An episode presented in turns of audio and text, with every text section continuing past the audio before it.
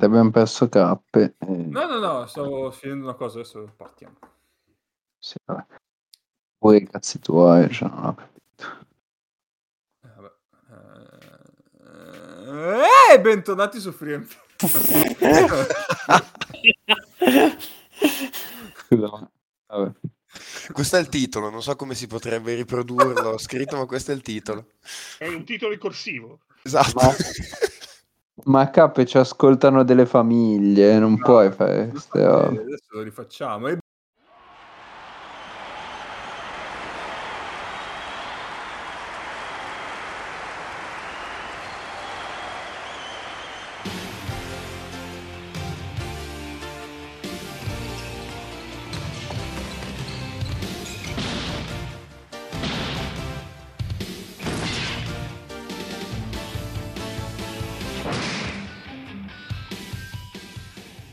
E bentornati su FreeMP, settimo episodio della, sesta, della quinta stagione.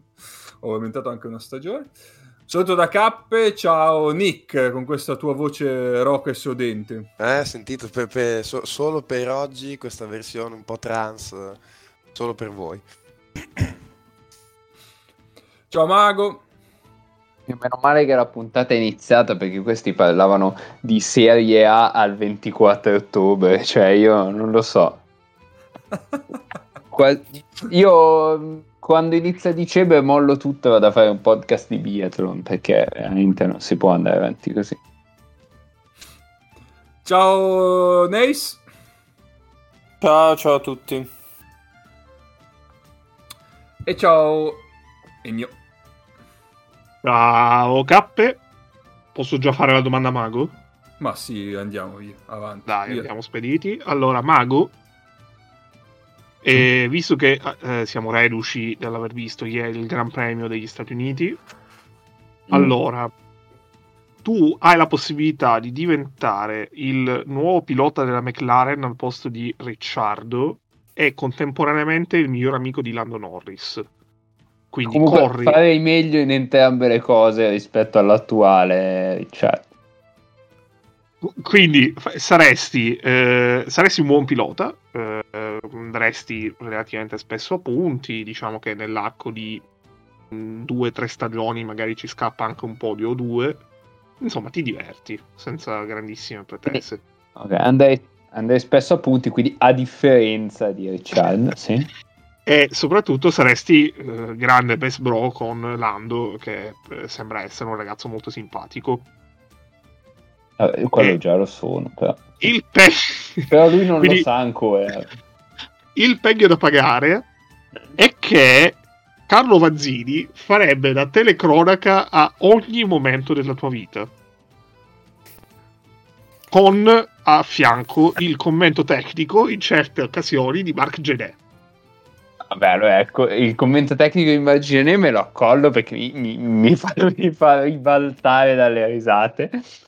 Eh, su Vanzini devo dire che ogni tanto, ogni tanto lo soffro. Ehm, però sempre meglio che avere il commento della propria vita di Mazzoni, tipo che ti dice scattano le vetture, eh, le tornate previste e tutto regolare fino a questo momento a Spa 99. Quindi Sta per succedere una cosa. no, lì è bellissimo perché subito dopo la, la prima curva di Spa dice tutto regolare Sì. fino a questo momento e poi rimangono sei macchine intere. Eh, vabbè. Ehm, ma io direi che, che lo... Allora, comunque eh, avere... Vanzini poi mi segue anche. No, come? Scusami. Eh? Davvero? No, è una, no, no, una domanda. È una Ah, no, domanda se- certo, se no, mi no, certo. nella vita. No, No, no, certo, certo, farebbe da telecronaca a tutti i momenti della tua vita. È lì, Da quando ti eh, svegli a quando vai a dormire. ma di fianco a me. A volte di fianco Eh. a te, a volte comunque nelle tue cuffie. Ok, ok. Eh, comunque io sono della teoria Marco Dottavi che sarebbe un grandissimo argomento di conversazione. avere, non so, vai a prendere una birra da solo e invece che prenderla da solo sei con Vanzini di fianco, quindi la gente magari ti chiede ma che cazzo ci fa questo, questo mh, eh, diciamo esagitato eh, di fianco a te e quindi Sì, ma parliamo anche tipo stai mangiando, sei alla cena sì. di Natale e Vanzini ti fa la telecronaca e ha detto incredibile! Sì, sì, sì. Sto pensando in quale, in quale situazione può dire fucsia. Eh, No, secondo me Eh, momenti allora- mattino. Quando ti Quando incazzi con i tuoi ragazzini. Sto Esatto. a dire io, bravo Nick. No, io ho una risposta, però non credo che ci ascoltano in fasce. eh, no, no, no, non no, non diciamo niente. E, no, quindi direi di sì. Diciamo che l'avrei accettata con più o meno qualsiasi telecronista, tranne Piccinini, eh, Mazzoni e Lucchetta. Questo Ok. per, per dichiarare. I tuoi odi. Esatto. Sappiamo quando direbbe il predestinato. Quando guardi giocare Mantas, lui, lui urlerebbe il predestinato vince. Eh, esatto, e io gli urlo no, si chiama l'eletto. L'eletto, Eh. Quindi sì, va bene. Bene, bene, bene, bene. Molto bene, molto bene, molto bene. Va bene, allora, questa settimana non è più tempo di preview, signori, eh, abbiamo finito.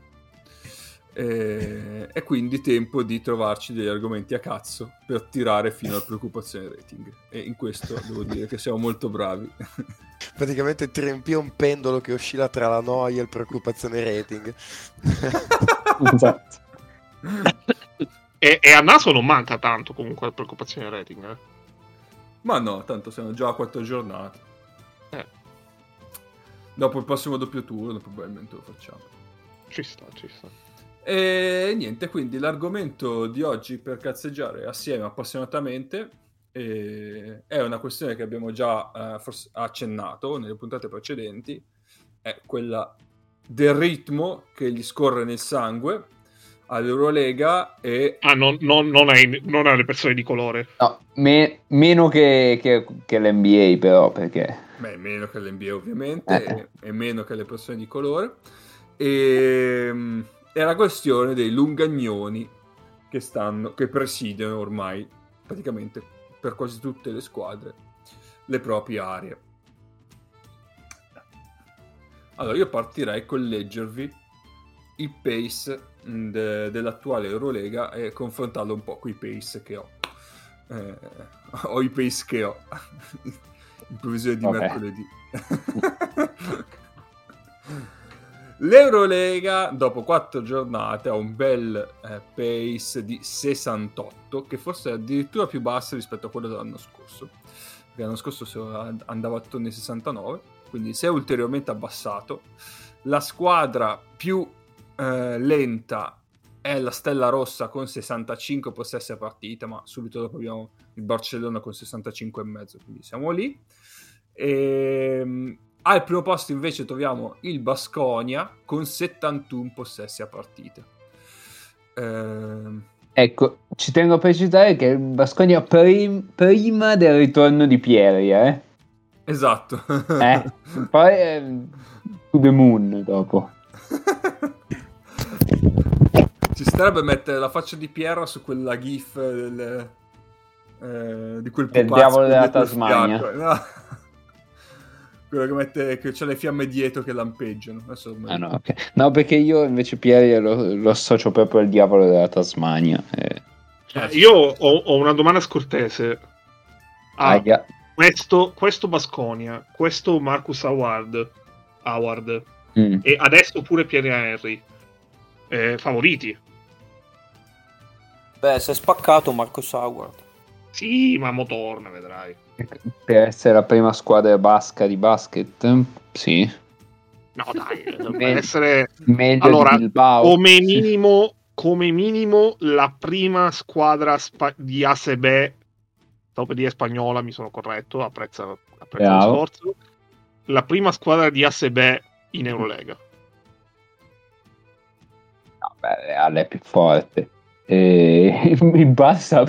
Eh, ma l'avete battuto, ma l'avete battuto il Real. Eh, vabbè, no, vabbè, ma su, su partita secca, ok, ma su, su una stagione è più forte.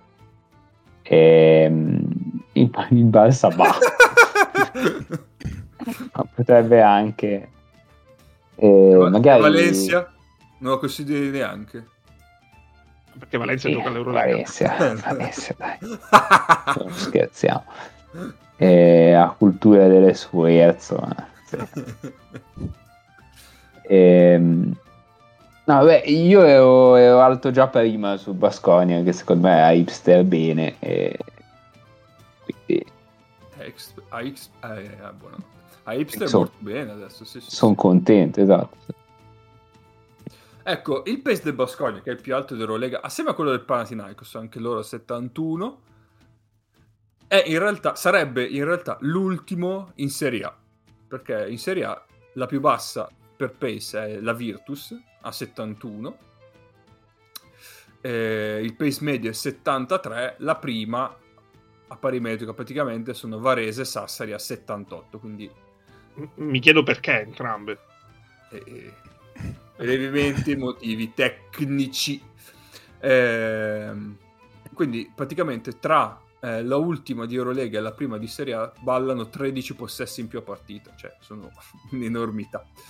Ehm, per esempio, altre leghe eh, che ho a disposizione, l'Eurocup 72 e la BCL 74, quindi di base abbiamo una bella differenza tra queste leghe. Poi eh, non è un segreto del perché eh, questi pa- quest- il pace dell'Eurolega sia basso, però eh, appunto parliamone un attimo. Beh, mh, c'è anche da dire che in Eurolega c'è più talento per creare la difesa schierata. Sì.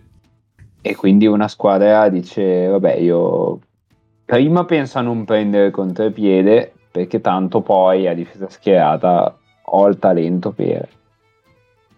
Secondo me quello è un ragionamento che, che c'è. E, vabbè, ovviamente c'è di mezzo un doppio turno, che penso che i doppi turni abbassino il pace, così a, a occhio, non, non so se hai un dato su questo.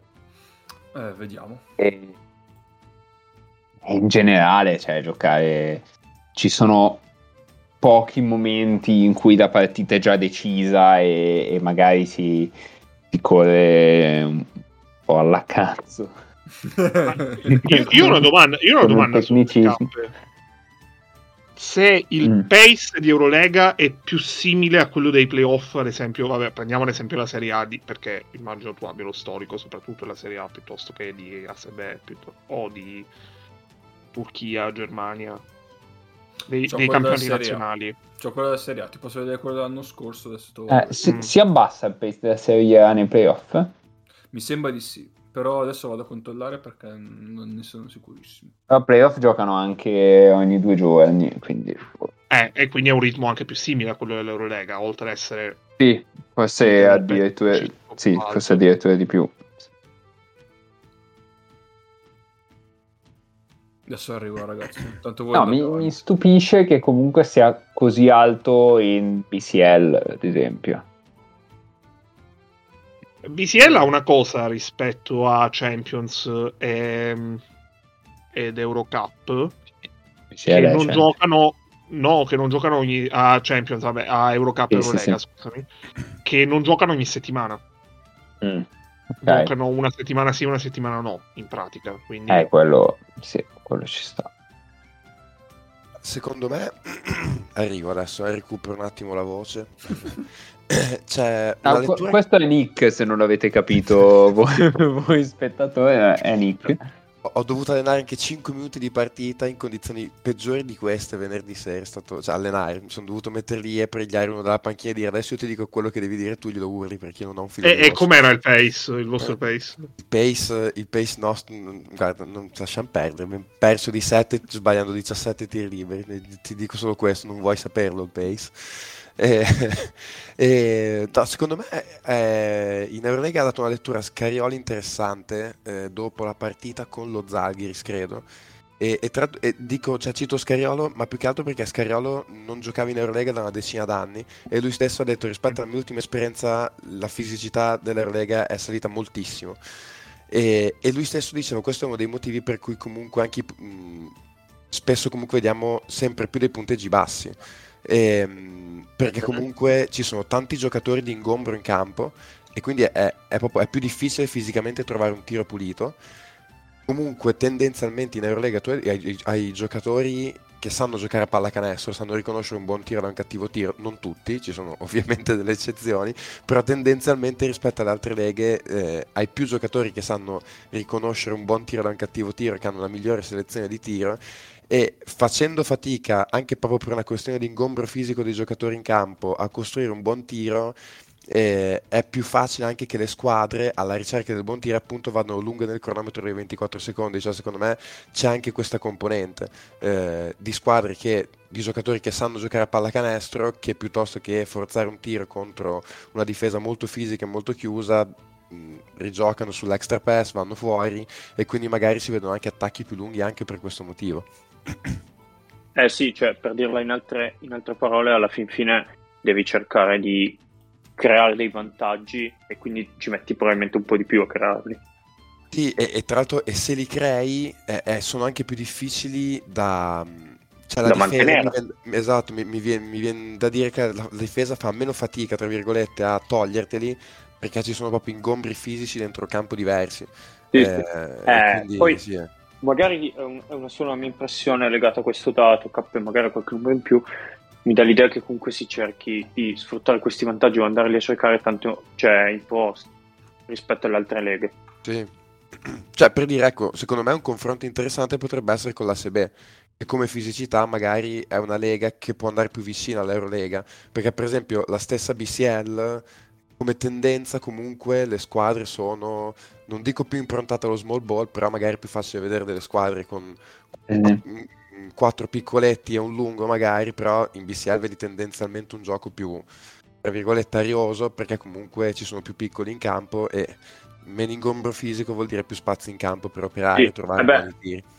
Ricordati Moneke l'anno scorso, esatto, che faceva il 4 in... che faceva il 4 in, in BCL, probabilmente in Eurolega avrebbe fatto il 3. 3 grosso, esatto. tipo nei Gelaze, però il, il 3.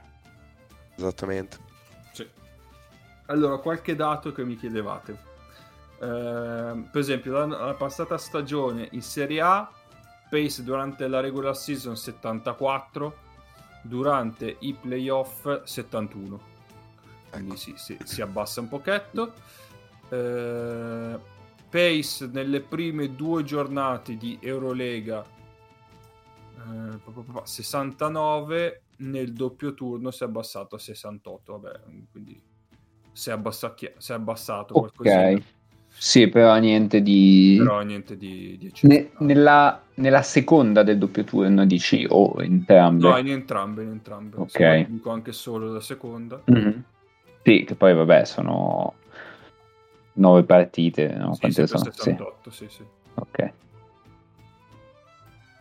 Non c'è supplementare. Quindi sì. No. E la cosa degli ingombri è, è poi quello che, che, ci muoveva, come dire, make-up quando, quando ne discutevamo, eh, ci muoveva poi al pace.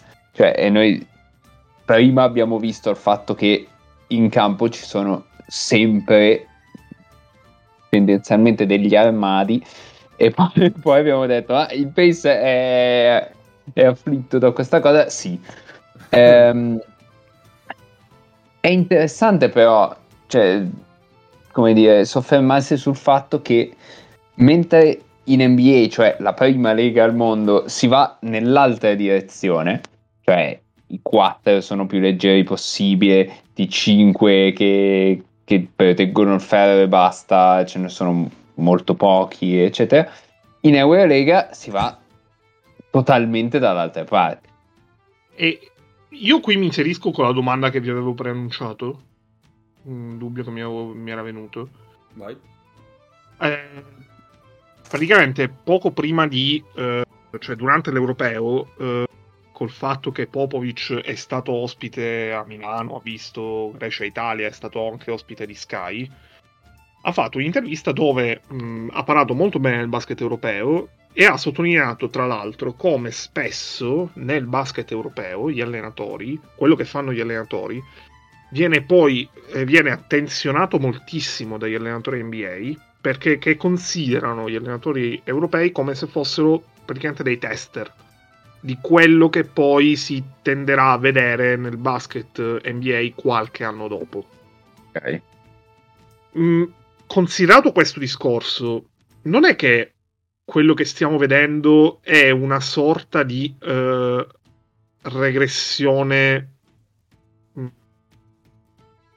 lineare, cioè le, non lineare, stavo per dire una minchiata, eh, di ritorno per certi versi alle origini eh, per vedere quanto anche un, un, un, sistema di questo tipo sia sostenibile in un basket in realtà che va verso una tendenza a livello mondiale, perché non è solamente NBA, l'abbiamo visto anche all'europeo, per esempio, che va verso invece eh, ritmi molto più alti, eh, spaziature molto più ampie e un campo che in generale è molto più esplorato rispetto a quanto non era anche soltanto dieci anni fa. Boh, secondo me lì c'è una questione di regolamento che, esatto. che, Infatti... è, che, che si mangia tutto il resto. Esatto. Infatti, io tornando al discorso di Maga, appunto, infatti, del ritmo NBA, ritmo Eurolega, secondo me è proprio una questione di regolamento. Cioè, quelle due sfumature, che sfumature non sono regolamentari dell'NBA, cambiano completamente il panorama. Cioè, secondo me ha senso che l'NBA giochi in quel modo, perché con gli atleti che hanno loro e con quelle due regole che sono poi 3 secondi difensivi, l'unchecking difensivo, tutta una serie di due regole che sono proprio pensate per favorire l'attacco eh, ha senso giocare in quel modo lì perché con quegli atleti è giusto che tu giochi così cioè massimizzi molto di più il tuo potenziale alzando i possessi perché poi per definizione un buon attacco batte buona difesa. E, e lì tu puoi sviluppare gli attacchi migliori del mondo con quei giocatori, quegli atleti lì e cercare il campo aperto. E qui, eh, cioè, secondo me, proprio in Eurolega c'è l'esempio perfetto che è Tavares, cioè che è un giocatore che in NBA non può stare in campo con quelle regole e in Eurolega eh, gioca 20 minuti e, e, sposta una partita in una maniera impressionante perché se tu a un Tavares gli permetti di stare dentro l'area quanto vuole, con quell'ingombro lì eh, cambia tutto, ma se tu permetti anche solo ai giocatori, non so, del, del tiratore in angolo di staccarsi molto senza tre secondi difensivi, congestioni l'area, obblighi l'attacco a fidarsi alle percentuali da tre punti. E allora a quel punto secondo me in Eurolega ha senso dire cerco di controllare i ritmi, cerco di trovare tiri, tiri puliti, soprattutto tiri con equilibrio di, eh, a rimbalzo perché poi comunque in NBA e in, in Eurolega comunque ci sono gli atleti e i giocatori che eh, se tu tiri sbilanciato a rimbalzo, con, senza bilanciamento a rimbalzo, vanno in contropiede in due passaggi e anche lì è un punto di enfasi di quasi tutti gli allenatori Eurolega, cioè togliere i punti facili agli avversari perché in partite a basso punteggio tu la prima cosa che vuoi fare è rendere difficile l'attacco a metà campo e quindi un canestro regalato, tra virgolette, in contropiede, non so, uno contro 0, 2 contro 1, dei tiri liberi facili regalati così hanno un peso ancora più alto.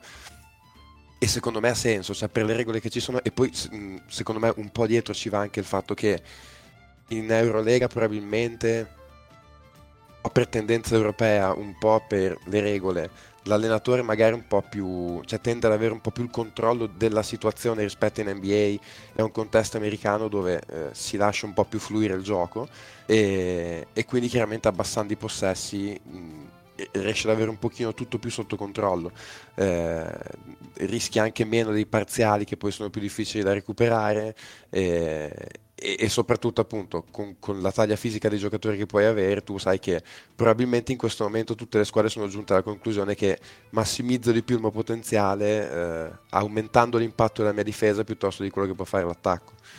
Uh, Nick, voi ne fate però ne fate giustamente un discorso di... Uh discorso che fate, il discorso degli atleti, però è anche vero se ci pensate che eh, Eurolega negli ultimi anni credo si possa abbastanza sostenere che sia diventata anche involontariamente una sorta di uh, uh, campionato di sviluppo di NBA, cioè ci sono tantissimi giocatori, eh, sia gli americani che o non sono scelti o sono scelti a fine secondo giro e vengono di qui, sia gli europei che invece eh, non entrano subito nell'orbita NBA o vengono scelti da giovani e poi vanno lì.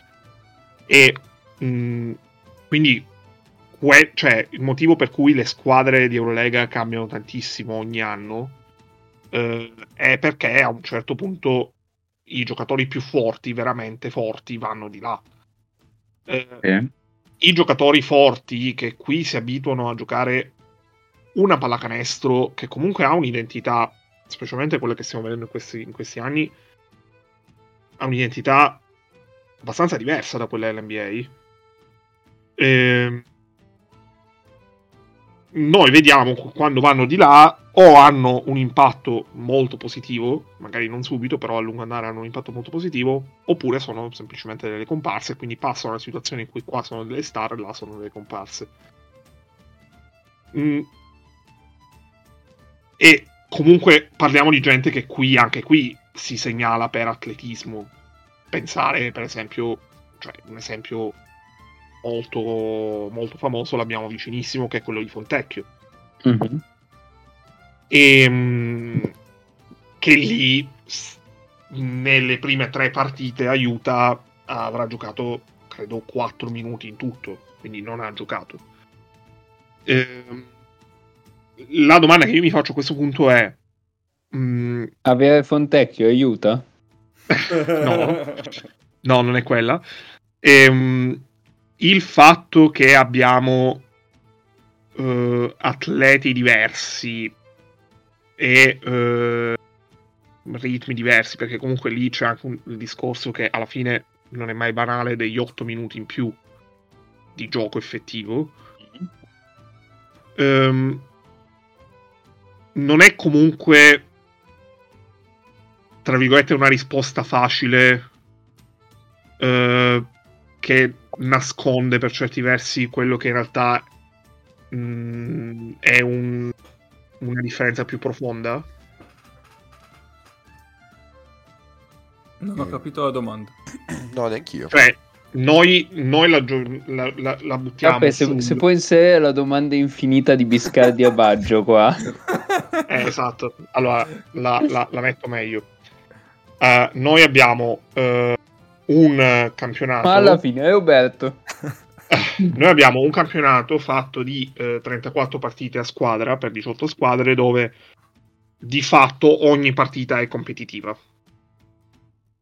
E sì. mh, mm, si gioca 40 minuti eh, con un ritmo di gioco tendenzialmente basso e una maggiore fisicità più che atletismo. Certo. Dall'altro lato abbiamo... Ehm... Questi qua che saltano e basta, e diciamo. No, no, no, abbiamo eh, delle partite più lunghe, eh, in numero maggiore, dei ritmi più elevati, ma anche delle squadre molto più profonde, perché comunque adesso stabilmente squ- i roster NBA che vanno a referto sono 15 giocatori. Sì. Ehm, il punto è, quello che stiamo vedendo qui, è una cosa che potremmo vedere lì tra nel medio periodo 3-5 anni? O è invece un tenderemo a distanziarci sempre di più perché noi qui ehm, non abbiamo la possibilità volendo anche di avere i stessi giocatori a meno che non siano dei fenomeni. Cioè dei fenomeni però che di là hanno mh, mm, che di là non possono circolare per vari motivi o sono dei giocatori a fine carriera e, ehm, per molti anni. Ok. Secondo Se... me... Oh, no, no, vai, vai pure, capo, vai pure. Mm. Secondo me, allora, anche ricollegandoci a quanto dicevi prima su Popovic, secondo me lui pa- quando parla di eh, allenatori, che prendono, allenatori NBA che prendono spunto dall'Europa è a livello di set cioè di schemi mm-hmm. e di movimenti. Di situazioni specifiche, sono esatto. d'accordo. Mentre per quanto riguarda proprio la tipologia, cioè la tipologia, lo stile di gioco, eh, lì c'è stata già la rivoluzione che è avvenuta vent'anni uh, fa con le statistiche e tutto che ha portato a determinate situazioni che oggigiorno sono uh, comuni nell'NBA, no? eh, se- determinate se- eh, selezioni di tiro che in Europa ancora non ci sono, eh, anche per differenze regolamentari e di spaziature chiaramente, no? come mm-hmm. diceva prima Nick, eh, i tre secondi difensivi incidono pesantemente perché qua in Europa appunto puoi parcheggiare il Tavares della situazione sotto canestro mentre lì non puoi, così come anche la ricerca delle tipe dall'angolo. Qua per noi non è così eh, eh, pon- eh, pro- preminente cercarle perché tanto uh, hanno la stessa distanza che abbiamo sull'arco, mentre per loro no, c'è un, un, me- un metro, un, un, mezzo metro di differenza che cambia. Eh, però a livello di set probabilmente sì, perché eh, mi viene da pensare per esempio lo Spanish, lo Spanish è, o il Bamberg o chi o, eh, comunque che dir si voglia è una cosa europea che poi è stata esportata e usata quotidianamente anche adesso nell'NBA. Eh... Quasi adesso più nell'NBA che in Europa. Mm, sì, ovviamente sì. E ehm, per quanto riguarda invece la tendenza atletico-fisica, eh, lì secondo me, come dicevi tu, eh, si va verso... c'è la tua opzione 2, no? Si, probabilmente si, si andrà sempre di più alla differenziazione da questo punto di vista. Mm. Eh, perché di là ci abbiamo uh, delle, uh, degli atletismi che qua non ci sono, uh, perché appunto quelli che sono così atleti vanno di là e, e anche per differenza, come dif- dicevamo già prima, regolamentari. Io, secondo me, il ris- cioè, delle due sarà più l'Eurolega che andrà verso l'NBA, ma per una questione di metto proprio in termini di business e di soldi, nel senso che guarda anche solo la SB, cioè quest'anno per, alz- per, alzare i ritmi hanno messo la regola quella che sulle rimesse l'arbitro non ti deve più passare il pallone. E, e quella è chiaramente una scelta fatta nella stessa ottica per cui l'NBA ha fatto le modifiche regolamentari, alzare i possessi, far vedere più canestri perché comunque lo spettatore vuole vedere canestri e se adesso come sembra che sia insomma in Eurolega entreranno investitori di un certo tipo quindi probabilmente il network si espanderà e tutto quanto. Io non mi meraviglierei se l'Eurolega a un certo punto facesse un, regola- un ragionamento simile a quello dell'NBA ok? Bello il basket eh, con le difese tattiche che piacciono agli appassionati, agli impallinati così, la gente prova a vedere canestri, partite che finiscono 65-64, dopo un po' la gente cambia canale. E quindi io delle due non mi meraviglierei di vedere cambi regolamentari anche per, eh, per Eurolega mm-hmm. eh, che vadano a, a, favorire gli attacchi in un qualche modo. Quindi delle due, secondo me, vedo più andare Eurolega verso NBA, ma appunto per una questione di, cioè, di scelta a livello di business proprio. E quindi poi dopo chiaro che le squadre si adattano di conseguenza, cioè secondo me il fatto che adesso le squadre dell'Eurolega giochino così non è un vezzo, cioè si sono appunto, come dicevo prima, resi conto che regolamento, giocatore, regolamento alla mano e giocatore a disposizione alla mano, questo è il modo di, gioca- di giocare più, tra virgolette, redditizio. No, e a me viene anche un dubbio a questo punto. Eh, visto che di là la domanda di un certo tipo di giocatori, eh, i lunghi, eh, possenti o comunque i giocatori mh, mm, grossi che giocano in area, è, è comunque una domanda mh, mm, meno ampia rispetto a qualche anno fa, perché i giocatori... Praticamente sono, zero, sì. Eh, I giocatori che sono più chiesti eh, sono i versatiloni, le, le, ali che possono difendere su terruoli, sì. che però banalmente sono massimo 2-6, 2-8, ecco e, ehm, e hanno, molto, hanno un range eh, dal punto di vista offensivo abbastanza ampio. Eh, quindi per questi giocatori si apre potenzialmente la possibilità di venire di qui. Sì.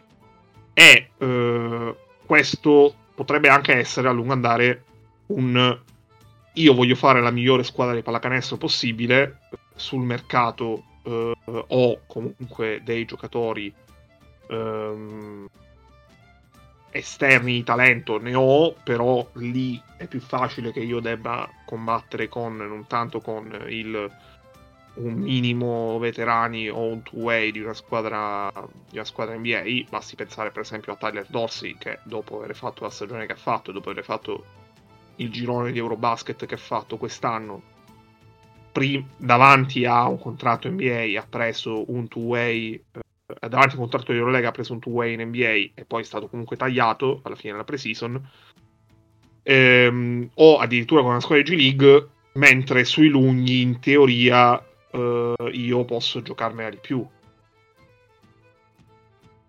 E quindi adatto quello che è il mio, sistema, il mio ecosistema, perché così posso prendere giocatori di livello maggiore. Eh. Una squadra come Real Madrid, una squadra come Real Madrid che è molto forte, per come è costruita in NBA è inconcepibile. È quello che sta succedendo, secondo me. Cioè, che, che Real Madrid eh, con uh, Tavares vada a prendere Poirier perché, perché va, va, bene così e magari giochiamo anche con tutti e due insieme. Che Zizic ritorni di qua dopo due anni di là dove, dove non, non, ha combinato niente.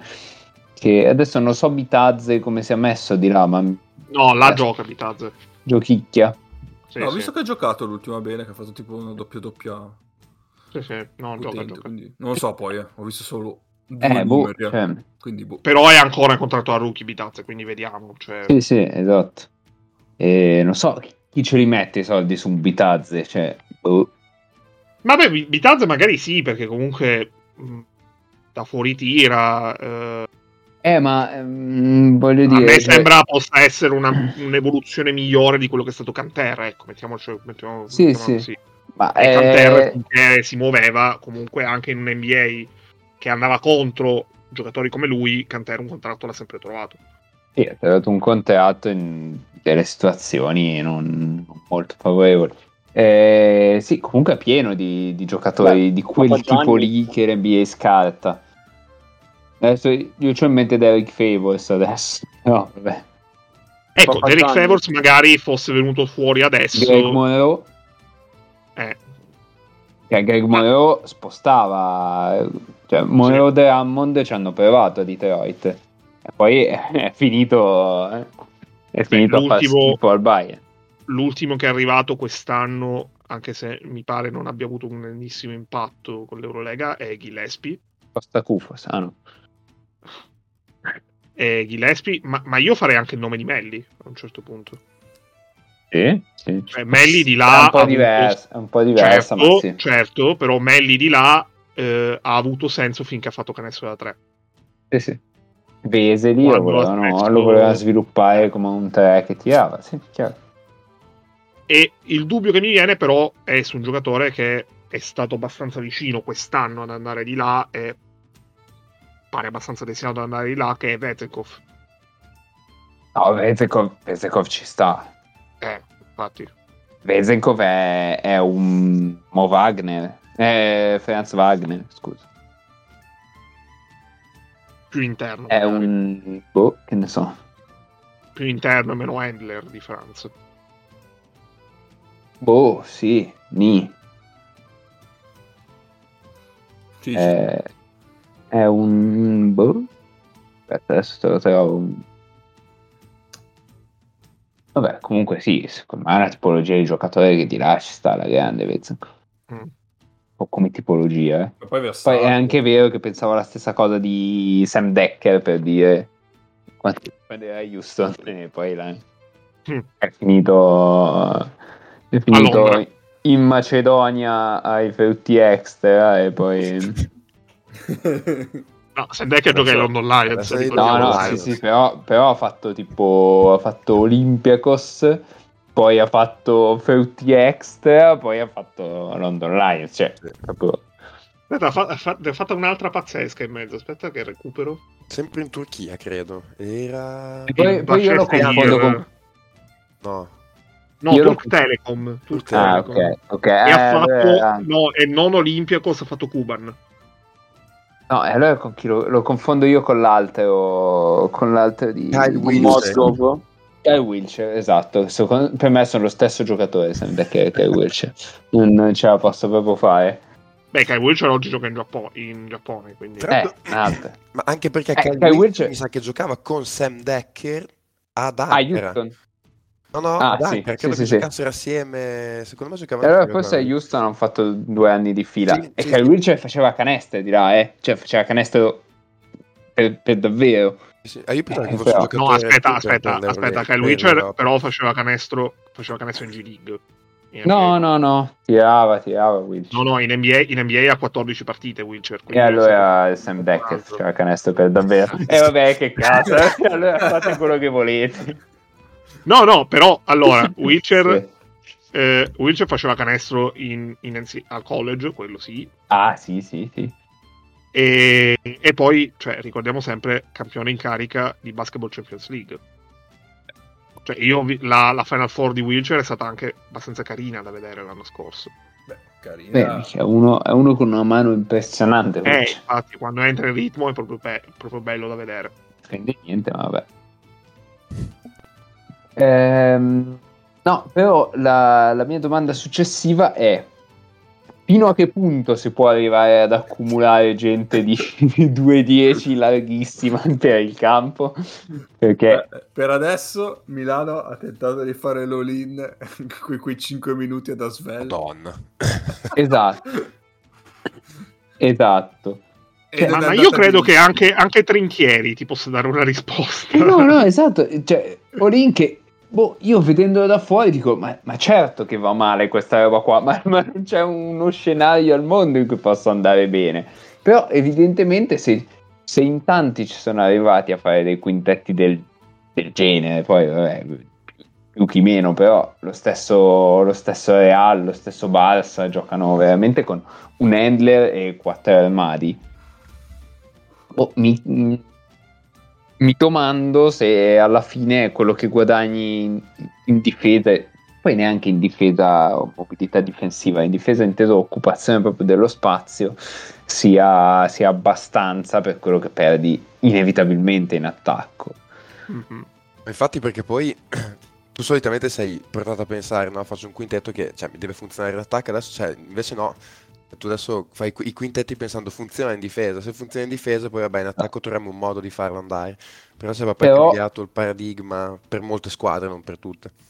Però poi la squadra che, che vince l'Eurolega negli ultimi due anni eh, gioca eh, in, mo- in momenti importanti con uh, Mizic, uh, Bobois e, esatto. e Larkin in campo insieme, un 4 che tira e, e un 5 che fa le sue cose migliori aprendosi dopo i blocchi. Ma infatti io una cosa che mi aspetto dal futuro dell'Eurolega, eh, cioè l'abbiamo visto in NBA e io non capisco perché non sia ancora successo in Europa. Cioè, in NBA hanno cominciato a tirare da tre tutti.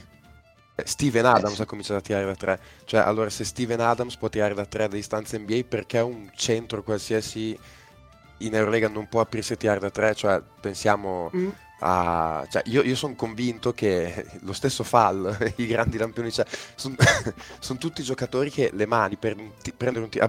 Tavares adesso sta cominciando a prendere i tiri da 4-5 metri. Cioè, niente mi vieta di pensare che se lo metti a, a 6,75 può tirare e fare canestro a 3. Allora, oh, tanto deve tirare dritti. Eh, appunto, cioè, nel senso, non è che voglio, alla fine, anche se è brutto, cioè come un Uaku che tira e libera la campagnola, cioè, anche se è brutto, l'importante è poi che la palla vada dentro. E, cioè, e nel momento in cui magari sdogani un po'. secondo me potrebbe per davvero più sì, anche di Tavares. Io adesso resto in casa Virtus, ma eh, mi ricordo che quando vidi qualche partita di JT eh, due stati fa, quando l'ho preso, lui le ultime partite che giocò là dove giocava Gaziantep, lui avevano cominciato a fare tirare da tre punti e eh, su 10-12 tiri ne aveva messi 5-6 cioè comunque sono giocatori che hanno le mani per tirare piazzato la difesa magari ti sta dentro 3 metri puoi prendere la mira e tirare eh, è chiaro che non sarà mai che ne so mm, Billy Baron eh, però è chiaro che eh, nel momento in cui un giocatore che ha quell'ingombro fisico eh, può avere anche la fiducia, perché poi secondo me tante volte è anche questione di fiducia, cioè proprio in NBA l'abbiamo visto lo stesso Valanciunas, aveva mai preso un tiro da tre in vita sua, improvvisamente da un anno all'altro tu vedi i giocatori che cominciano a tirare da tre punti sei volte a partita, è una questione semplicemente di fiducia dell'allenatore che viene da te e ti dice ok tu quando arrivi a rimorchio ti fermi, tiri da tre quelli tirano e fanno canestro in NBA, figurati se questo non possono fare in Europa. Infatti io questo è un adattamento che mi aspetto di vedere. Nel momento in cui magari succederà, allora ecco che magari il gioco cambierà un'altra volta, perché a quel punto tu avrai, non avrai più il centro che potrà stare piantato sotto canestro, ma che dovrà forzatamente uscire sul perimetro per seguire l'avversario che tira, e lì dopo si riaprono gli spazi e, e vedi cose diverse. Eh, sì. Sì, sì, a quel punto non puoi più tenere in campo i Tavares del caso perché devono uscire su quel tiro lì. Esatto. È anche vero che boh, con Dublevic, ad esempio, che è uno che quella roba lì la fa, uh, magari la fa due o tre volte di fila e poi non, non, lo vedi più farlo per tutta la partita. Mm. Che è una roba per cui in linea di principio dici, vabbè, gioco contro, con Dublevic contro Tavares, Dublevic può prendere 25 tiri da 3 frontali e se fa 12 su 25, cosa che può assolutamente fare, io vinco la partita perché cazzo. Ecco, questo uh, è un mezzo mistero che mi è sempre rimasto dell'Eurolega, che non si martella il... Bravo, no, esatto, quello, quello esatto. è verissimo, quello è verissimo. Il, il, I difetti difensivi dell'altra squadra. Cioè, comunque si cerca di distribuire un po' i possessi alla fine. C'era il signore, come diavolo si chiamava? Eh, Zach Cohen, mm. quello, di, quello del Maccabi. Mm-hmm. Sadly Cohen. No, no, no, no, il, il 4. Ah, ok, ok, ok. Cioè, un giocatore che letteralmente non riesce a mettere un piede di fianco all'altro per scivolare. cioè, proprio ho visto fare delle robe incredibili. E cioè, alcune partite manco, manco vai a cercare il suo uomo, che magari è uno che invece palla per terra fronte e riesce a metterla. Oh. So. E Cohen è uno dei peggiori. Lo stesso Alec Peters, i primi primo anno, primi due anni, era una roba inguardabile, ma non lo attaccavano. Uh, Jake io, Cohen, mi sa.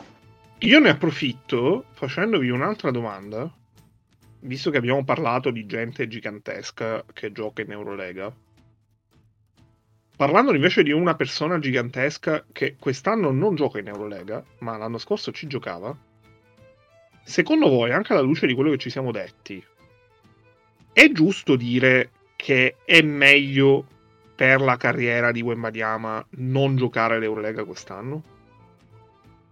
Per la carriera, per il suo sviluppo come giocatore e come talento generazionale. Allora, premetto che qua ci vorrebbe il Bru. Perché secondo io, me. Io, io, lo tiro fuori perché così lui si sente eh, coinvolto e settimana prossima dice vengo a dire la mia e quindi esatto, esatto. O, o, ci manda un audio può, esatto. può fare un po' e, allora, io credo che per una scelta del genere più che le eh, come dire, che il campionato in sé, in cui giochi, c'entrino molto le dinamiche da draft. Cioè, quindi eh, che lui non voglia rischiare di, di far vedere i suoi limiti con una stagione da 25 minuti in Eurolega. Perché, vabbè. Eh? No, dico, vabbè, in parte l'ha, l'ha, l'ha già fatto vedere. Però è chiaro sì, che però... Era, non era da 25, certo. certo, certo. Eh, cioè, era in un contesto in cui in un, anche lui era la prima stagione, poteva sbagliare un po' di tutto, eccetera. Ha, ha, giocato un terzo delle partite l'anno scorso. Esatto, cioè, alto, certo, è una roba un po', un po' così. Sì, beh, e di quelle partite bisognerebbe andare a vedere i minuti. Eh. Esatto, e invece per, per come è lui, gli conviene che si veda, non dico che si veda il meno possibile, però che rimanga questo un po' di alone di mistero, no? Che, che ci sia questo hype, eh, oddio cosa può diventare. Invece più vedi di un giocatore, meno hai l'hype eh, e, e la, la, prospettiva su quello che può diventare. E, e più facile trovarne i difetti. Eh, esatto, più facile trovare i difetti e magari qualcuno dice non lo prendo alla 1, lo prendo alla 2, lo prendo alla 3, quindi c'è, c'è una secondo me la componente preponderante è farsi scegliere alla 1 e, e, non lo sviluppo del giocatore in sé. Tanto che era uscita la voce, che poi non so quanto fondata, che la gente ave- dopo le due amichevoli in America avesse pensato di, come dicono in America, no? to sit the season, cioè dire ok, a posto così tu quest'anno non giochi più perché cioè, tu in questo momento sei la 1 del draft e non giochi, cioè è riuscita eh, la voce che... Giocando puoi solo andare su. esatto, cioè ormai c'è... Puoi solo far venire dei dubbi. Esatto. Eh, io... Sì, ma tendenzialmente, ma tendenzialmente cioè, l'impressione che ho è che Wemaniama è la 1 anche, cioè a, a, a giugno è la 1 anche se domani smette veramente di giocare perché si fa male o perché lo rapiscono no, gli alieni e sparisce. Se smette, se smette sì, ma se prende eh, le musate da Melli a un giro, eh, da cazzo so, un altro scartato da Veseli all'altro giro, e poi contro Vezenkov salta due volte su una finta e fa una figura di merda. Eh, non lo so. Secondo me era la 1 comunque, cioè lui anche se fosse andato in Eurolega, lui era la 1. Io mi ricordo quando giocarono contro Stati Uniti e Francia, under, boh, 18, due anni fa, che giocarono la finale Holmgren e Wambanyama, già all'epoca mi ricordo i, i report insomma, de, de, degli esperti che dicevano due super giocatori, ma si è visto chiaramente qual è il migliore dei due e si riferivano a Wembanyama già all'epoca. Eh, secondo me lui comunque è, è la 1 del prossimo draft, anche se fosse rimasta la svela, anche se avesse giocato in Eurolega, perché comunque eh, su quel giocatore lì eh, lo sai che contro, che contro gli adulti e contro gli adulti di quel livello lì può andare in difficoltà. Eh, però è chiaro che cioè, tu hai di fronte una cosa che non è neanche un unicorno, cioè un alieno, cioè qui siamo oltre il concetto di unicorno e, ed è chiaro che cioè, vedi tutto quanto in prospettiva, cioè pensi, vedi più quello che lui ha già e quello magari che gli manca, che magari è questione di, anche di inesperienza, di poca esperienza a questo livello, eh, pensi vabbè, glielo possiamo mettere nel motore, però cioè, oggettivamente qui ci sono delle cose che secondo me la sua scelta non è neanche tanto data dal fatto di eh, perdo posizione al draft, perché secondo me tutti quanti in NBA hanno ben chiaro il concetto che questo è potenzialmente eh, LeBron James come, come tipo di, di, giocatore generazionale, cioè l'hype che c'è su di lui è, è di quel livello lì. Eh, cioè, la scelta sua probabilmente, non lo so, penso io, è anche la questione di poter confrontarsi con un livello dove sì, hai tutti i minuti che vuoi, hai tutto il semaforo verde che vuoi, però probabilmente anche più tempo per lavorare, cioè metterti in un'ottica NBA cioè sfruttare i momenti liberi che hai e che l'Eurolega non ti avrebbe dato per lavorare sul tuo gioco, per lavorare su delle cose che devi sistemare in ottica NBA e che è chiaro che una stagione di Eurolega ti dà pochissimo il tempo di fare. Eh, lui comunque sicuramente ha delle cose su cui in ottica NBA deve lavorare per arrivare il più pronto possibile e al draft, ma soprattutto poi alla sua prima stagione NBA, cioè, la vedo un po' in quell'ottica lì. Eh, può essere. Però sì. cioè, siamo d'accordo che tutti noi dal punto di vista del solo sviluppo del giocatore avremmo, se fossimo stato, stati la gente, gli avremmo detto vai in, NBA, vai in Eurolega. Uh, o no? Sì. No, io gli avrei detto vai in Eurocup o in Champions. Eh, ma cioè, è... Fai una, gio- una, Coppa Europea, ma non necessariamente Eurolega. A meno che, nel senso, io non lo so, eh, perché adesso è facile dire adesso dove sta mettendo ferro e fuoco il campionato francese. Però magari cioè, l- la gente ha detto no, adesso tu vai in una squadra eh, tra l'altro Metropolitan ha, abbastanza rivoluzionato il concetto con cui ha fatto la squadra quest'anno perché gli altri anni se vi ricordate faceva comunque delle squadre tendenzialmente esperte che facevano squadra nelle coppe quest'anno ha fatto una squadra molto giovane c'è anche un altro ragazzino francese Besson mi pare che ha, che ha una ventina d'anni cioè ha fatto una squadra comunque pensata gli hanno costruito la squadra attorno e, ah, e poi allena con lei allena con lei che tra l'altro eh, riflettevo che con lei allena, allena Wembanyama e probabilmente il prossimo anno potrà allenare anche Embiid, cioè qualcosa di buono, cioè non so, deve avere del karma positivo da una vita precedente con lei, perché se pensiamo ai giocatori che ha allenato con lei nella sua carriera, cioè, deve avere una, so, una dose di, di, karma positivo che gli è avanzato nella vita precedente. Eh, a parte quello, cioè, secondo me appunto lui eh, magari appunto la gente ha detto vai lì, fai una stagione dove in campionato francese fai gli sfracelli, eh, giochi quattro volte all'anno contro Asvel e Monaco, quelle partite lì ti guarderanno tutti, però comunque nel frattempo tu fai 20 e 15 di media eh, facendo gli step back da 8 metri, la gente impazzisce, il tuo hype schizza alle stelle e tu ah, boh, al primo di novembre sei già sicuro di essere la prima scelta al prossimo draft. Eh, che è una scelta che ci può anche stare e gli mette anche meno pressione. Però secondo te per lo sviluppo del giocatore è meglio così? Cioè, secondo me non è questo l'anno decisivo per il suo sviluppo, nel senso che okay. anche per i discorsi che facevamo prima, eh, in NBA vai, in Eurolega vai a imparare un gioco che in questo momento probabilmente non è così determinante per il tuo sviluppo eh, NBA.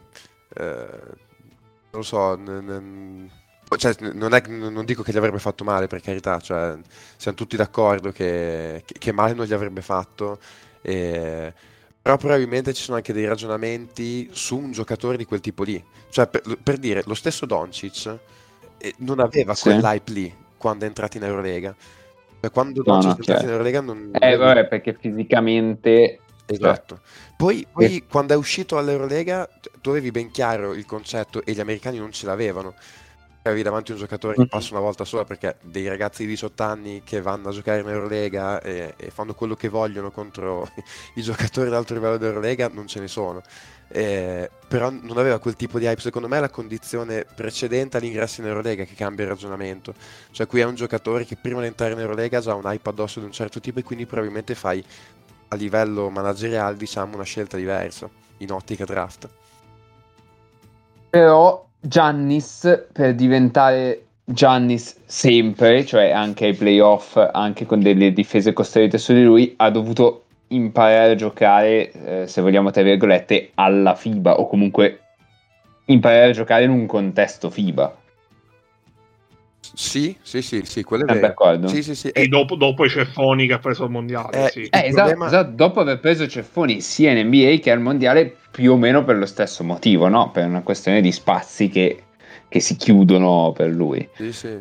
Secondo me la differenza fondamentale qui è che cioè, qui è un giocatore che è ancora più alto di Giannis che fa due palleggi in mezzo alle gambe e tira da 8 metri. Eh, cioè, all'inizio il problema grosso di Giannis era quello lì, che cioè, in NBA, in FIBA, gli si chiudevano tutti dentro, lui non aveva fiducia nel tiro e faceva molta più fatica, tra, tra le tante cose, però quello diciamo era il macro argomento. Eh, e, e poi, poi, aggiungo anche che Giannis basket europeo, la prima volta che ha giocato veramente il basket europeo, comunque basket FIBA ad alti livelli, è stato il preolimpico a Torino eh, ma infatti, ma infatti è, è stato dopo la, la seconda questione. stagione, che è stato dopo la terza stagione NBA.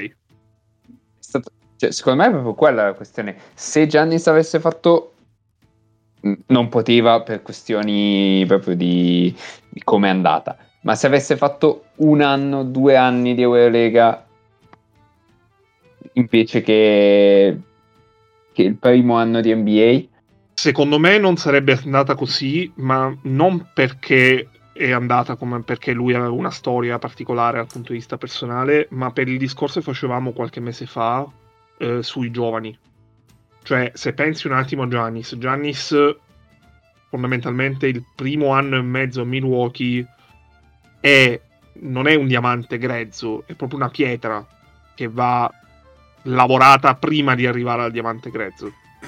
E i Bucks erano una squadra che potevano permettersi di farlo perché eh, avevano fatto vomitare, eh, cioè l'anno primo anno, era una squadra comunque di costruzione.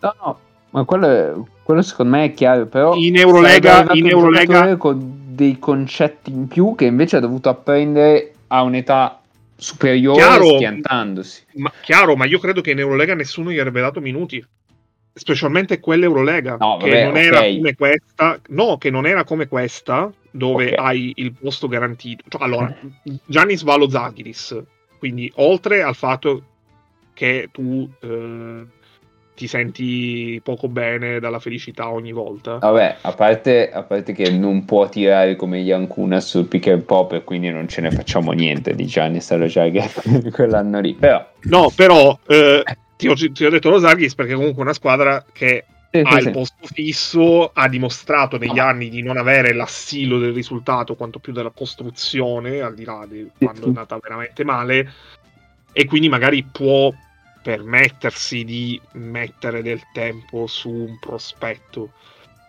A quei tempi non c'era il posto fisso per nessuno. No, ma... E, ed era il sistema di. Son, su questo sono d'accordo. Cioè, che, che, Gian, che, è una scelta che Giannis non poteva fare, sono d'accordo.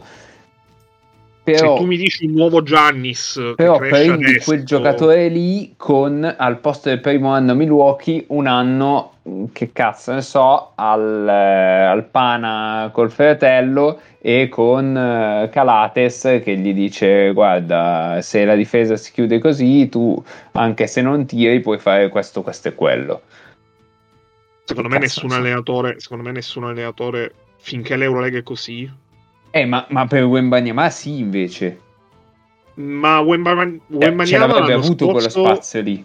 Ma Wembanyama l'anno scorso... Ma siamo sicuri che Wembanyama avrebbe avuto tanto più spazio eh, di quello che ha avuto l'anno scorso? Oh, tanto in, partenza, non lo so, in, partenza, però... in partenza, poi se lo sarebbe preso perché è un fenomeno e se lo sarebbe preso sul campo, ok, però... Eh, non lo so se avrebbe avuto più spazio, ma secondo me avrebbe imparato dei concetti che, o comunque dei, avrebbe imparato sulla propria pelle come reagire a delle situazioni che quando, diventi, quando e se diventerà il faro di una squadra di là, eh, gli saranno molto, molto più molto utili.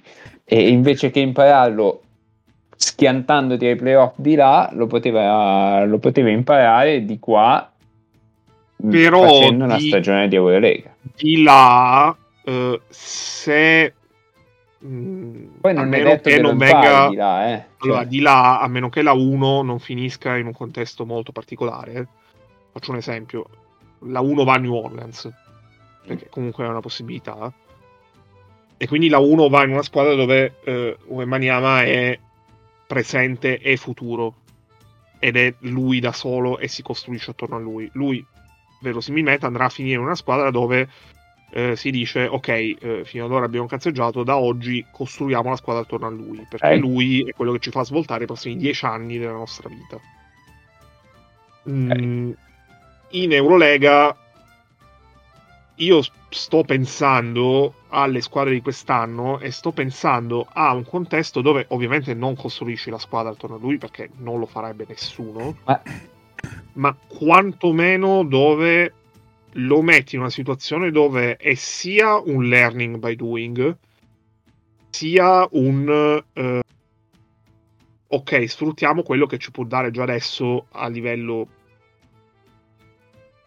a livello che in Eurolega ci sta eh, questo qui che è un unicorno. E, e, io non mi viene in mente una squadra di quelle di quest'anno. Mi viene in mente queste situazioni che possono avvicinarci, sì, per certi versi.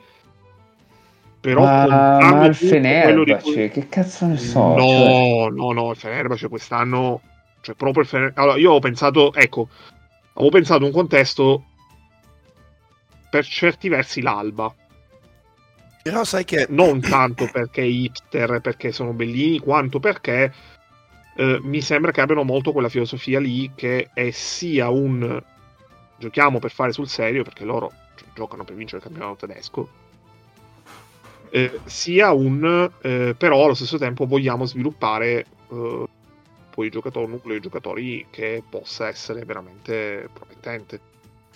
E non sono, non è un discorso che è fatto solamente sull'età, perché eh, eh Kumagé eh, le prime partite in Eurolega non era un giocatore di Eurolega, adesso è un giocatore che è, è uno che fisicamente è, è, devastante, però è uno che ci può stare, può fare dei minuti in Eurolega.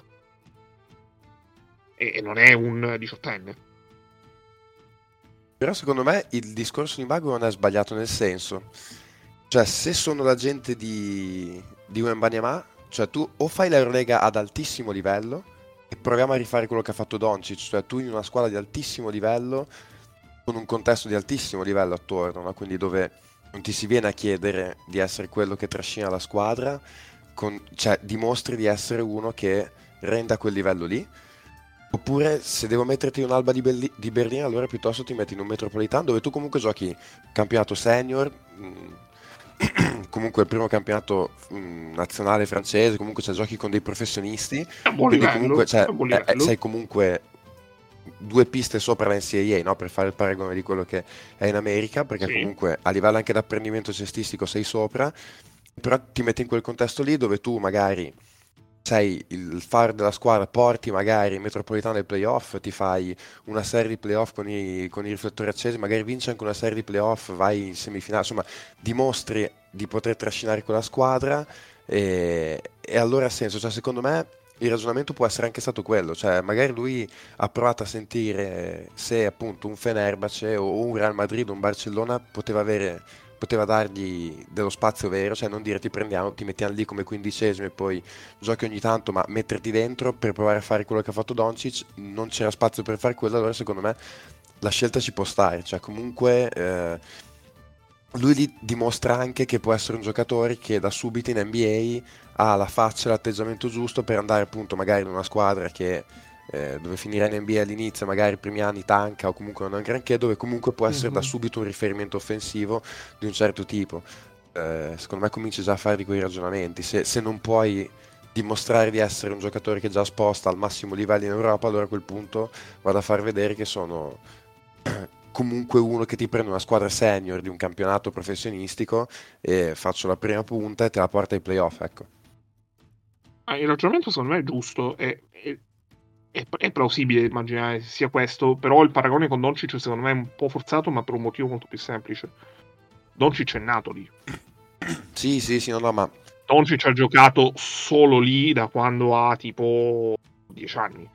Quindi, eh, cioè, è un prodotto loro 100%, e, ehm, è un patrimonio tecnico di quello che è il club e di quello che è l'evoluzione del club stesso.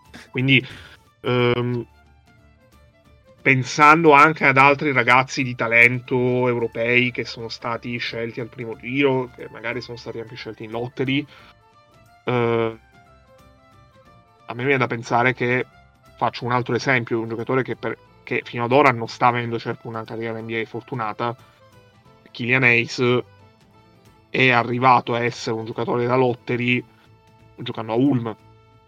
Sì, sì. Non giocando in Eurolega. Ma il fatto è che secondo me appunto è che... Ma Kylian non ci stava in Eurolega quell'anno lì. Esatto.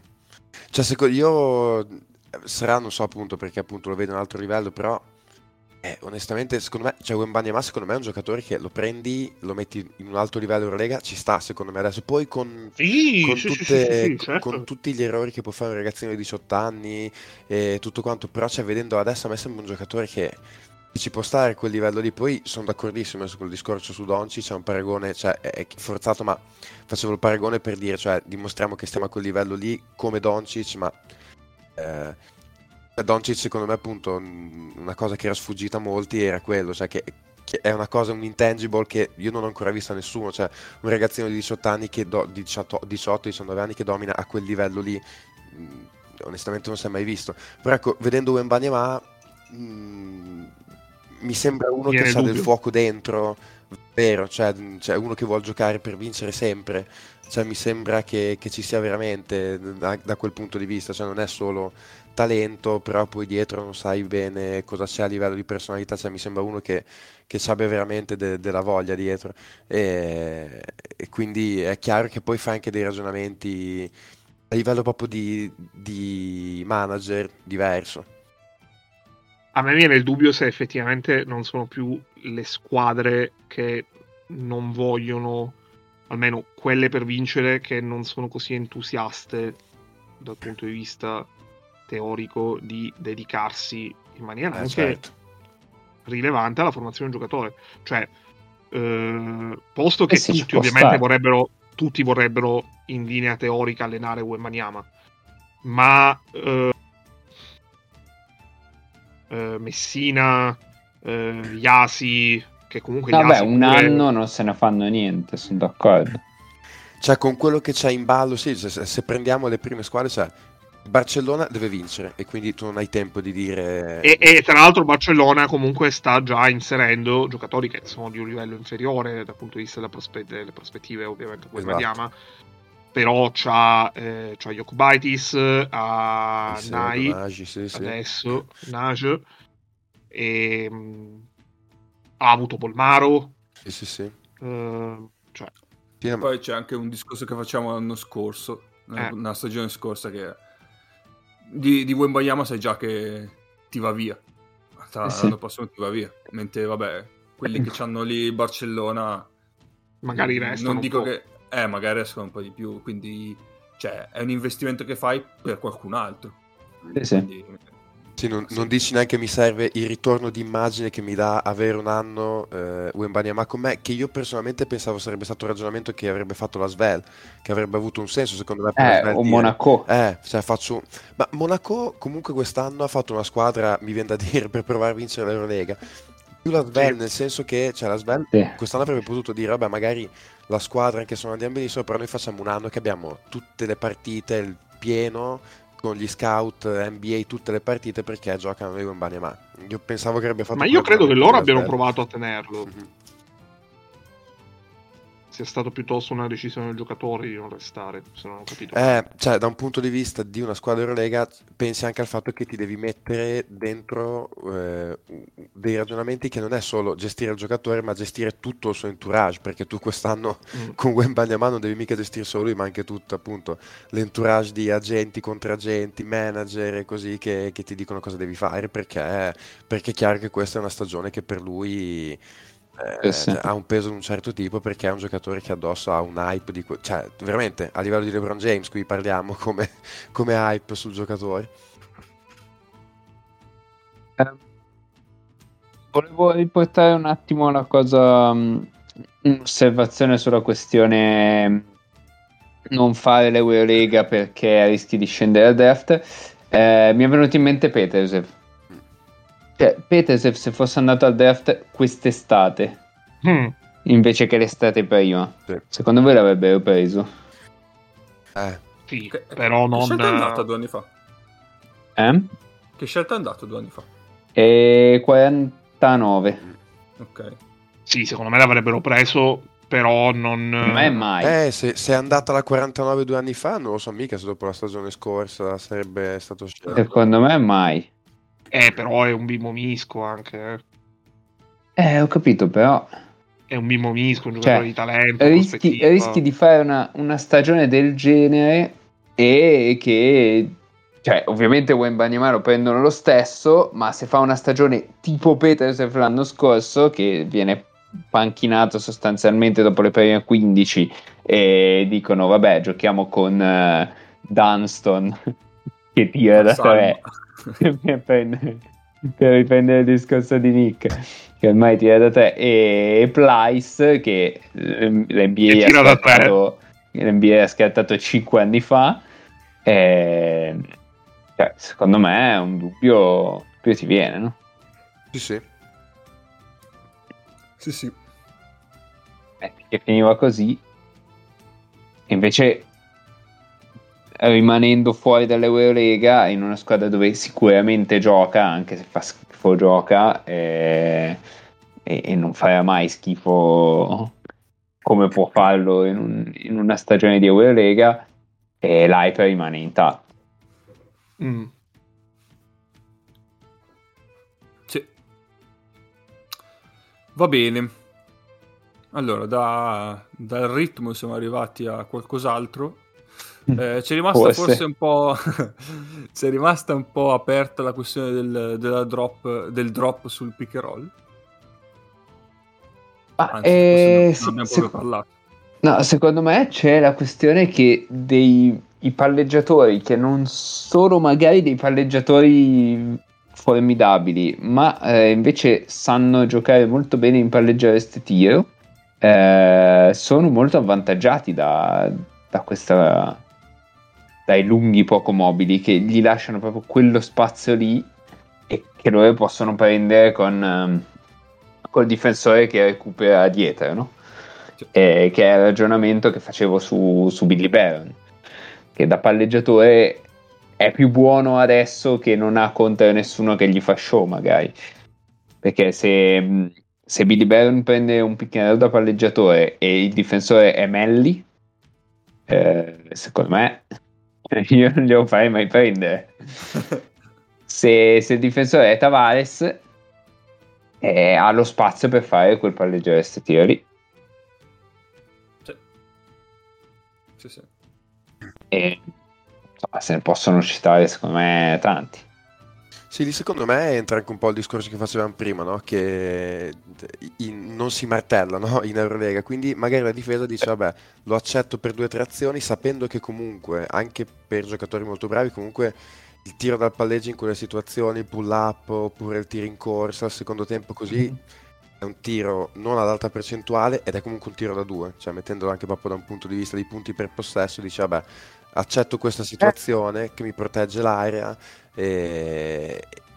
A me non è detto che sia da due. Eh? Ah, beh, no, cioè, Mizic, sì. Mizic prende quel per dire prende quel blocco due metri fuori dalla certo, linea da tre certo. e, e, poi fa questo tiro da lì e certo, poi essendo Mizic no, nessun piccolo va a contestargli quel tiro da dietro ovviamente sì sì ma infatti secondo me quello è un aggiustamento che anche lì si dovrebbe ci dovrebbe. Mm, mi aspetterei di vederlo più spesso, ma da parte degli attacchi, cioè cominciare il pick roll molto più lontano da canestro.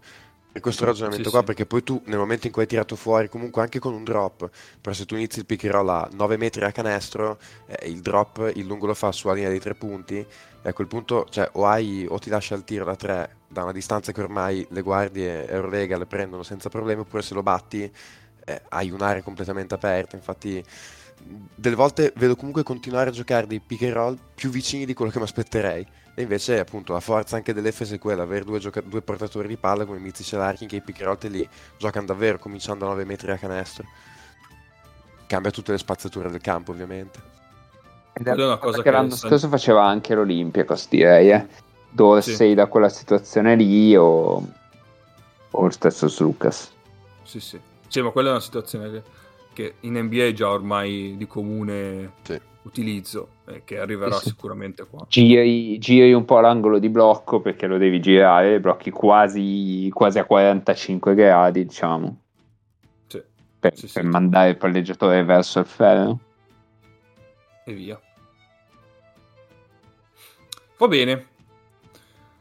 Ah, eh, volevo solo aggiungere che quella è una situazione anche da Pierre Henry, che magari se gli metti pressione sul palleggio, eh, la perde, eccetera. Invece, se può fare palleggiare queste tiro da lì, spacca i tabelloni. Eh, è molto meglio per i nostri rimbalzisti offensivi.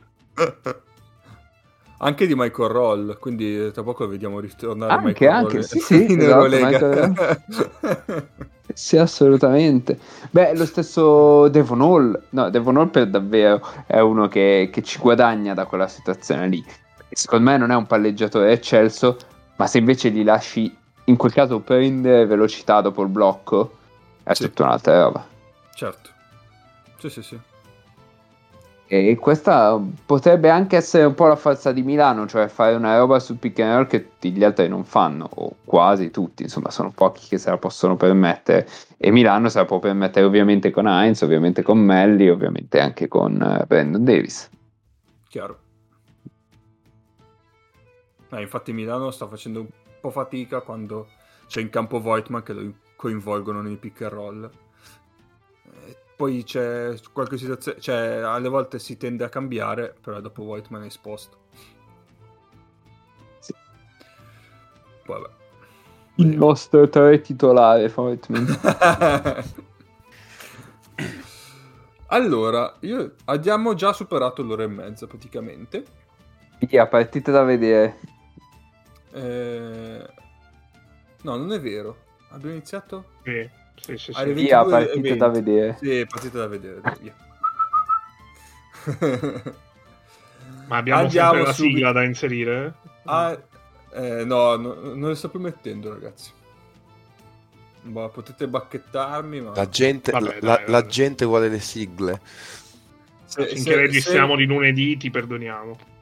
Se... Eh il gruppo mi rompe le palle, allora magari la metto. Però sono... Ah già, perché abbiamo anche un gruppo Telegram in cui potete entrare.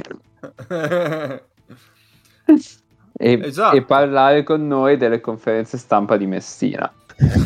perché maledetti, noi non l'abbiamo detto a Paolo, ma Paolo prima o poi lo scoprirà che avete mandato zero messaggi sulla copertura del pick and roll e 95 sulle conferenze stampa di Messina. Paolo verrà e vi mieterà tutti. Assolutamente. Assolutamente. Va bene, allora, partite da vedere. Questa settimana niente doppio turno di Eurolega. Male, però... perché... Quindi vi consigliamo anche un po' di altre coppe. Eh sì, esatto. Però e il mio guarderà tutte, dato che le consiglia lui. c'è BCL Eurocup. Allora, per la BCL abbiamo martedì Benfica Manresa, eh, il derby perché, iberico. Perché, esatto, e soprattutto voi pensavate di vedere Benfica Juventus eh, di Champions League di calcio e invece vi vedete comunque il Benfica in Champions League ma contro Bortolani. secondo me vi, vi, va meglio rispetto alla scelta di vedere Benfica Juventus di calcio. Ma c'è Bettigno. Mamma mia, che Mike Zirbes, pazzesco, che squadra incredibile che è il Benfica. Tra l'altro, sfida tra due squadre imbattute nelle, dopo le prime due giornate. Perché è forte è vero il Benfica, Dio buono. Eh. e mercoledì invece per l'Eurocup abbiamo Ulm Brescia eh, giovedì andiamo finalmente in Eurolega, anche perché vabbè, prima non si poteva andare. Eh, Olympiacos Monaco e venerdì Efes Fenerbahce, il derby turco. Eh? Cose turche in questo podcast. Che settimana, che settimana. Comunque Mike Dirbes, Tony Douglas e Betigno, ragazzi. Tony Douglas. Tony Douglas. Lo prendiamo per il culo alla prima stagione, Tony Douglas. Eh già. Che giocava all'Efes, tra l'altro. Giocava all'Efes, Tony Douglas. Madonna, vero. Secondo sì, sì. me alla, sì, sì, alla nostra prima stagione giocava all'Efes. La finestra sì, sì, no, sono sicuro. Era l'Efes che ancora faceva schifo. Allora, dalla prima stagione di Tony Douglas cioè, dalla prima stagione del, del nostro podcast, scusate, sono completamente andato. Tony Douglas ha fatto Efes, Sakaria, Darussa Fakà, Estudiantes, Varese, Iraklis, Tessalonica, Apoel Eliat, Benfica. Ma da quanti anni abbiamo sto podcast? 15? Era 2017-2018. Mamma mia. C'è stata in mezzo una pandemia mondiale. Oh, vabbè. e Tony Douglas è riuscito a cambiare. Gli ha fatto oh, male. Tony Douglas, è stato... gli ha fatto male. Tony Douglas è stato grande protagonista della pandemia mondiale perché aveva firmato con Varese tipo due giorni prima che sospendessero il campionato. Yes. Ah, sì. Va bene, va bene, quindi direi che abbiamo dato per oggi. Andiamo in pace e basta. Quindi ci sentiamo settimana prossima. Come ricordava prima Mago, eh, tenete presente che c'è un gruppo Telegram, eh, FreeMP, naturalmente, dove potete scriverci e commentare eh, le partite, eh, probabilmente indifferite perché tanto noi le sera abbiamo allenamenti e partite da giocare. Anche, anche, quelle London, anche, quelle del London, Lions, se avete questi gusti perversi. Ah, no, sì, ma soprattutto potete commentare le ferie di voi e magari nascono belle amicizie. Poi, poi, nel gruppo vi consigliamo una partita bonus, una eh, partita speciale che non abbiamo consigliato adesso leggendola. Una quinta partita per il weekend. Non l'abbiamo consigliata adesso leggendola perché sennò Mago si inalbera perché appunto parliamo di Serie A anche per, eh, prima del 24 maggio. Per incentivare l'iscrizione al gruppo, volete sapere la partita bonus? Eh, iscrivetevi al gruppo. Eh. Clicca, clicca qui. qui. Esatto, clicca, clicca qui. qui. Cioè... Eh, io allora potete scegliere oh, o vi iscrivete a 3MP e eh, cioè il gruppo 3MP e avete una partita bonus di Serie A di basket, quindi vabbè. Oppure vi iscrivete a 3 Nicchia e ci commentiamo tutte le, le gare di biathlon. Io fossi in voi mi iscriverei a 3 Nicchia, poi fate voi, insomma. Dobbiamo aprire Free and Delta dove parliamo solo di, di, di Megabolt e delle nostre squadre di, Fant- di A2 Megabolt, bellissimo. Potremmo, eh, potremmo. Non abbiamo, finora non abbiamo mai parlato di come il Cardizzas abbia come sponsor tecnico Gianni Santetocumpo. Come? Come scusa? Lo sponsor tecnico del Cardizzas eh? è Adeto Cumbros, che è la, eh, l'azienda di produzione di materiale sportivo fondata dai fratelli Antetokounmpo. Pazzesco! Ma, Ma cos'è allora... sta roba? Ma allora tra eh, 5 eh. anni Cardizas in Eurolega. Con i soldi di Giannis, esatto. Comunque, certo. la 2 greca ha cambiato nome. Eh? Si chiama Elite League adesso. Vabbè.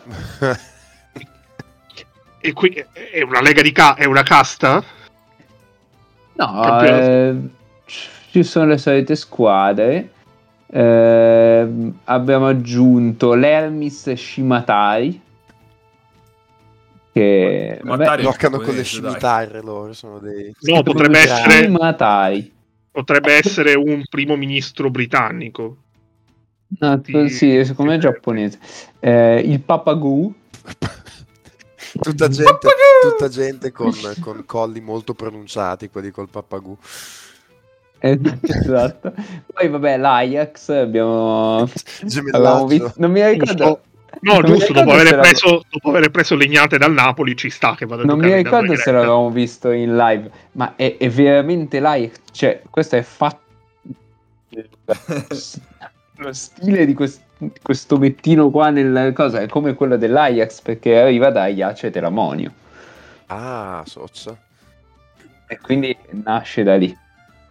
E, ehm, e poi, e poi, e poi, quindi mitologia greca e poi, no, beh, gli altri penso siano Alfea Filadelfia, eh, anzi, sì, che, mm, oh, non lo so, nel, nel diciamo, nella patria della feta chiamare una squadra di Filadelfia, veramente.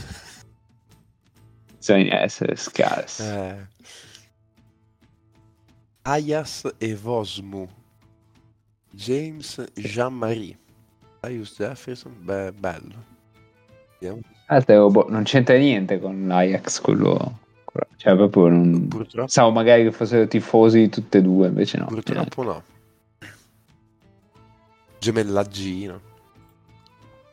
Eh, niente. Va bene. Direi che per oggi è tutto. Con questa parentesi greca. Ma eh, scusa, noi abbiamo tragedia greca anche. Noi abbiamo una copertina. E adesso possiamo mettere. Perché sennò, perché sennò ti invito a vedere lo stemma del Papagoo. Papagoo! Ma Papagoo era tipo un personaggio di One Piece. Adesso ve lo faccio vedere. Bellissimo, sì, sì. sì. Boh, è una roba. È una roba allora, dentro c'è, dentro c'è un po' di matematica, sì. un po' di fascismo. Sì, decisamente. Molto fascismo, sì, sì. Sembra. Potrebbe ah, essere sì. lo stemma del Latina, sinceramente. I colori sono anche quelli. Del, del tipo la, la, divisione, la divisione del liceo classico di Latina con quel bel Sigma. Sì, sì, sì.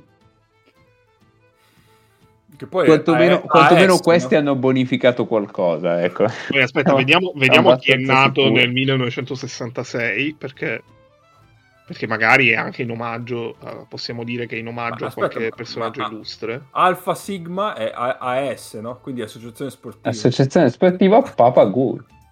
Eh, cioè, ma nel senso, si dice proprio associazione sportiva. Eh, sì, vabbè, si dirà... ah, scherzando. Sì, sì, però è quella roba lì.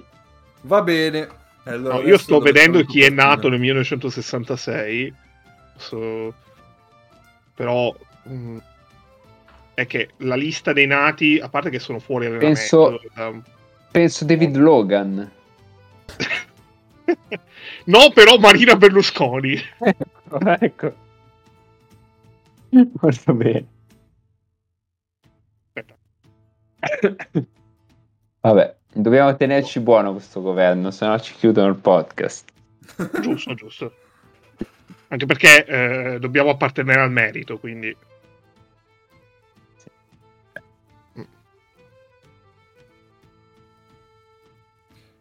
Va bene, allora adesso ci siamo.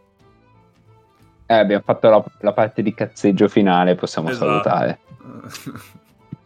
sì, tra l'altro altissimo livello. St- Vabbè, sì, eh, quando si va sulla gay c'è sempre... Cioè, siamo, siamo proprio dei bravi, cioè, di talento qua, proprio di talento andiamo. Va bene, ci sentiamo settimana prossima. Stateci bene, ciao!